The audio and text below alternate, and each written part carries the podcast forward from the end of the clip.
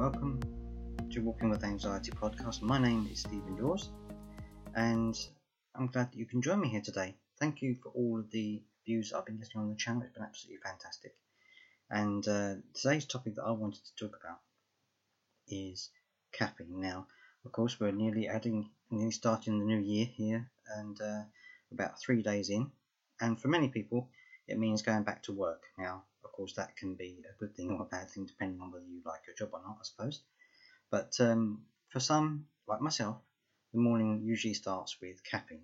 Um, that can be uh, a cup of coffee or a cup of tea, preferably coffee for me in the morning because I like coffee in the mornings. Um, but that doesn't always lead to uh, a good outcome because there has been a lot of research that has gone into what caffeine can do to you if you suffer from anxiety. And there's also been research that suggests that those people who suffer from, from anxiety could actually be caused by uh, excessive uh, caffeine intake. Now, we all know that caffeine is a stimulant, and uh, that if you drink too much of it, you can get very agitated. You can um, it can stop you from sleeping at night. It can stop, it can make you restless. All these types of things it can do to you, even if you don't have uh, anxiety. So there are lots of things out there, um, lots of studies and trials that have been done that, that suggest it is a problem. Um, but does it really cause a problem? Or, or is it just one of those things where people have said it, it makes them a little bit more jittery if they have caffeine and things like that? Uh, does it actually make a difference or not? Well, that's what I'm aiming to talk about today. My own personal experience, if I had, uh, if I had spoken about this three or four years ago, I would have said definitely the caffeine does have uh, a big effect on my anxiety levels because every time I had a lot of caffeine, if I drank Coke, for example, or if I had a lot of caffeine, uh, caffeinated coffee, um, then I would feel a lot more anxious later in the day.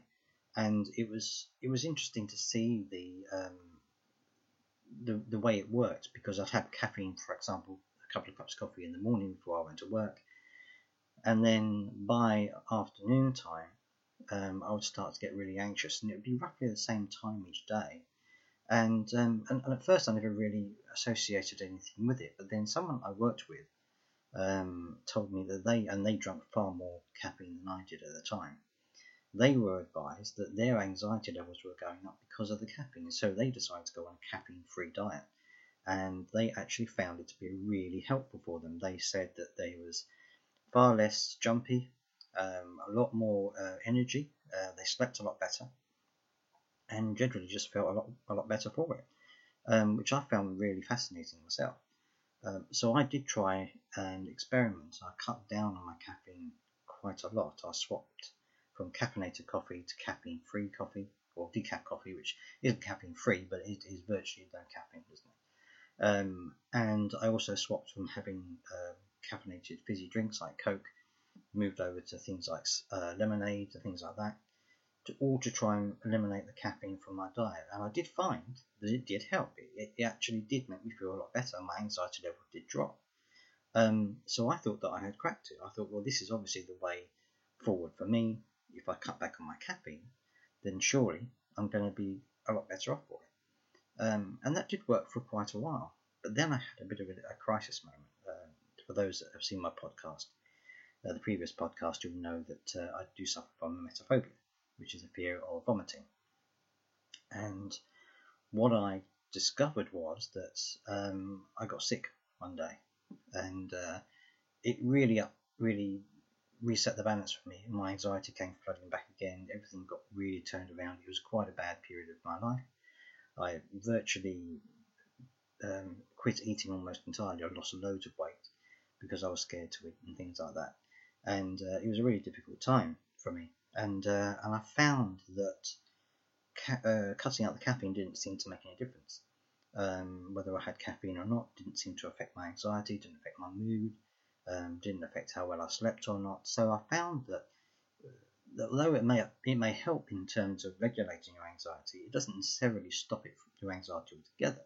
It may just simply stimulate uh, the anxiety within you, if, if you can if you understand what I mean.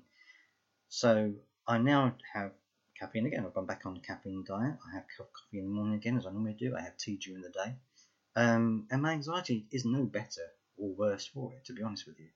Um, so, is it, is it a good thing or not? I think the best thing to say is that there are some people out there who are, I would say, um, sensitive to caffeine. That, that they react more to the caffeine than other people do, and for them, um, cutting out caffeine could be a really good idea. Um, and if that's what you want to do, if you want to try and do that, then there are obviously lots of alternatives. There's caffeine, uh, decaffeinated coffee. There's more decaffeinated tea coming out now, although that is slightly more expensive, at least here in the UK, than regular tea. But there is that option. Um, there's fruit teas, obviously, um, or, or, just water, fruit water, fizzy water, things like that. There are good alternatives. Um, you also have to look at other things such as chocolate, which obviously contains caffeine. So you might need, if you're a chocoholic, like myself, then you may need to think about cutting back on that as well. Now, obviously, I'm not a professional dietitian. Uh, you know, these are just things that I've come across in my in my lifetime, that my daily life. Um, so it's just an option that you have open to you if if, if you're feeling that anxiety is, is being triggered by caffeine. Um, there is a lot of research out there which can help you to understand the way that caffeine stimulates your your body um, and whether you could be oversensitive to it or not. Um, and I would certainly suggest that if you've tried everything else, then it isn't going to do you any harm to cut out the caffeine. Um, but it's obviously something you need to discuss with your doctor if you're taking uh, medication, for example, or uh, if you're thinking of changing your dietary habits, then obviously that's something you need to discuss with your doctor to make sure that you're doing everything safely. Um, and that that's really, I think, um, means that caffeine is caffeine good or bad? What what do you think? What are your thoughts on, on the issue? Have you had problems with caffeine in the past for yourself? Um, have you cut out caffeine altogether and found that your anxiety has improved a great deal? Or are you um, are you a sort of person that's never had caffeine before and you're still having high anxiety? I'm sure there are lots of people out there in that situation. So let me know your thoughts. Um, you can email me on Stephen Dawes at walkingwithanxiety.co.uk, my Facebook page, Stephen Dawes 2. Um, you can also reach me on, on Twitter um, at Walking with Anxie. Um, various ways you can get hold of me, also on the website walkingwithanxiety.co.uk. Let me know what you think, and um, and I'll try to uh, reply to any comments and questions that you leave for me. Another thing that I want to mention quickly before I end the podcast today is that I'm looking to expand my podcast into other areas and to uh, involve other people um, who are also suffering from various mental health issues and problems. And um, and I think it's beneficial for everybody if we all understand everybody else's experiences and, and perhaps learn from other people's experiences. So that is why I'm looking to um, have people come in on the podcast, not, not to come into, into here to make a recording, but perhaps record a, a small um, excerpt on their phone about their story, their experiences, and send those in to me. Um, alternatively, um, to write a small passage, a uh, small paragraph that I can read out on, on my podcast relating to the particular subject. Now, it doesn't have to be anything long or long-winded. Um, you, you can stay anonymous. I'm, you know, I'll, I'll, be using people's first names, but if you don't want to use your name at all, that's absolutely fine. Um, but what I want to do is to get um, other people's ideas and other people's views about a particular topic that I want to discuss.